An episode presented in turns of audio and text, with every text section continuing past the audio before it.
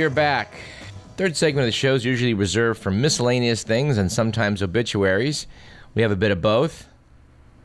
From the miscellaneous file, and I'm sorry, I just I just couldn't resist commenting on this one.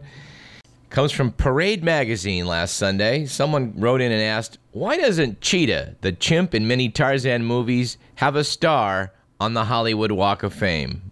And if you've seen some of the people that actually have stars on the Hollywood Walk of Fame, you'd have to say, well, not including Cheetah, that, that's a legitimate question. But I love the answer. Cheetah has been nominated several times, says Walk of Fame representative Anna Martinez-Holler. But he's got lots of competition.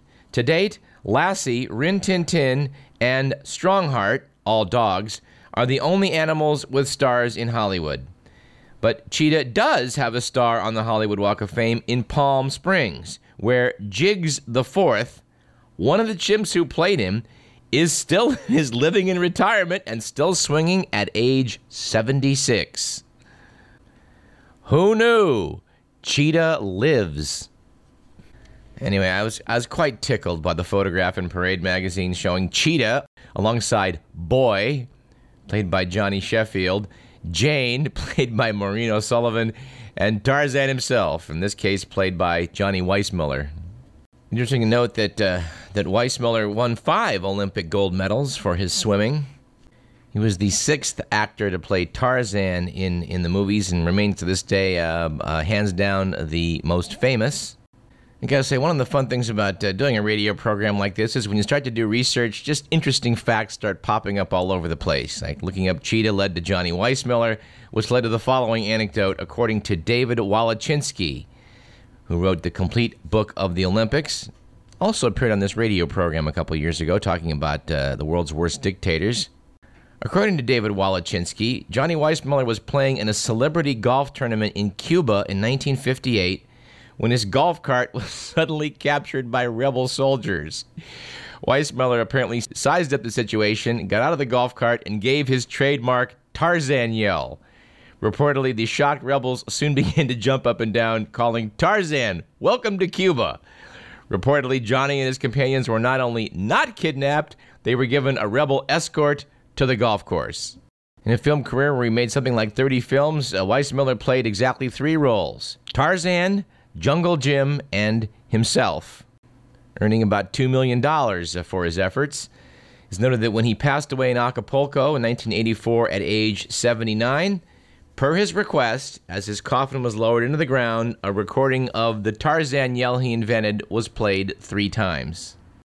I do have to question that citation slightly in the fact that I don't think it's Weissmuller doing the Tarzan yell. My understanding is they blended together uh, tar- uh, Weissmuller's voice along with that of somebody yodeling, and I think someone who was like a world champion pig caller or something like that.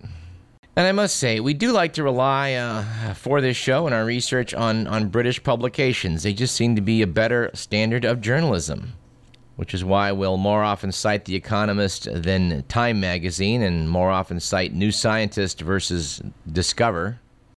As an example of why we don't bother, I noted this article uh, in Newsweek, this interview, short interview with uh, actress Penelope Cruz, currently starring in a couple of films, one by uh, Woody Allen and and uh, one not. Here, in essence, is the interview. I guess she kisses uh, Scarlett Johansson in Woody's effort, Vicky Cristina Barcelona. Interviewer: what was it like kissing Scarlett? Answer: Scarlett and I have run out of lines to say about that. We're calling Woody to give us some material. People love that subject. The only thing which is honest is the set was very crowded that day, but I don't have anything else to tell you about it. Question: did you have to do any research? Answer: very funny. Question: aren't you a funny person? Answer: in interviews, I completely lose my sense of humor. I lose at least fifty percent, if not more. Question: why is that? And frankly, who cares about the answer? The next question was, is it true you have eight eight three tattooed on your ankle? Answer: it's true, but I never say why. Final question: so everyone can have a theory. Answer: I don't think anyone cares. Well, we'll drink to that. Bigger question is, why bother? And I guess the answer is people want to read what a good-looking babe has to say, regardless of, uh, you know, its its actual value. Let's do a few obituaries, starting with Dave Freeman, co-author of the best-selling book, one hundred Things to Do Before You Die. Dave Freeman died this week at age forty-seven after falling at home and hitting his head. Apparently, Freeman had visited about half the places in the book, and his co-author, Neil Teplica, said he didn't have enough days, but he lived them like he should have. We're sorry to note the passing of the, the voice, the only person we can think of that could produce the following. Throughout history, man has marveled at the vast complexity of the universe.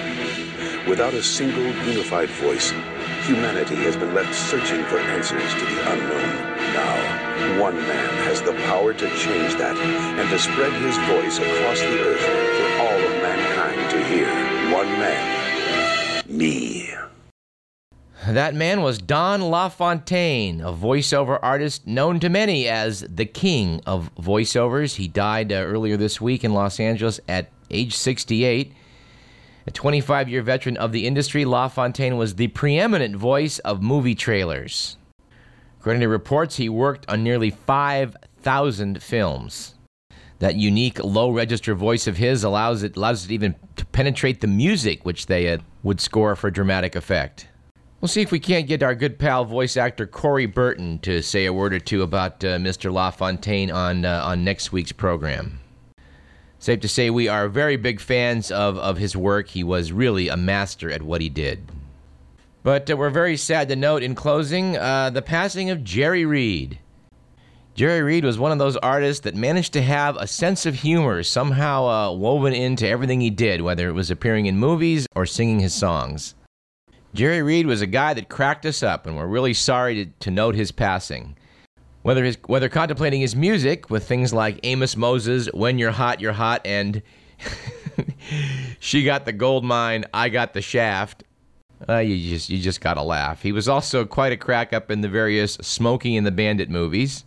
And and frankly, I wish I'd seen his legendary appearance on television when when he was a guest on the fishing T V series Bill Dance Outdoors. Apparently, Jerry Reed caught a particularly big largemouth bass and planned to have it preserved and mounted.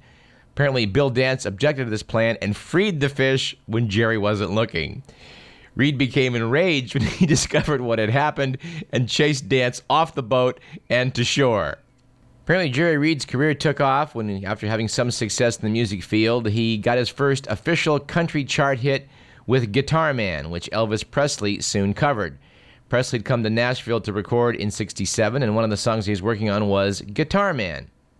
According to Reed, he got a call from Presley's producer saying, Elvis is down here. We've been trying to cut Guitar Man all day long. He wants us to sound like on your album. I finally told him, well, if you want it to sound like that, you're going to have to get me in there to play guitar, because you guys you're using, they're straight pickers. And I pick with my fingers and tune that guitar up all weird kind of way. So Reed got hired to play on the session. Said Reed, I hit into that intro and Elvis's face lit up and here we went.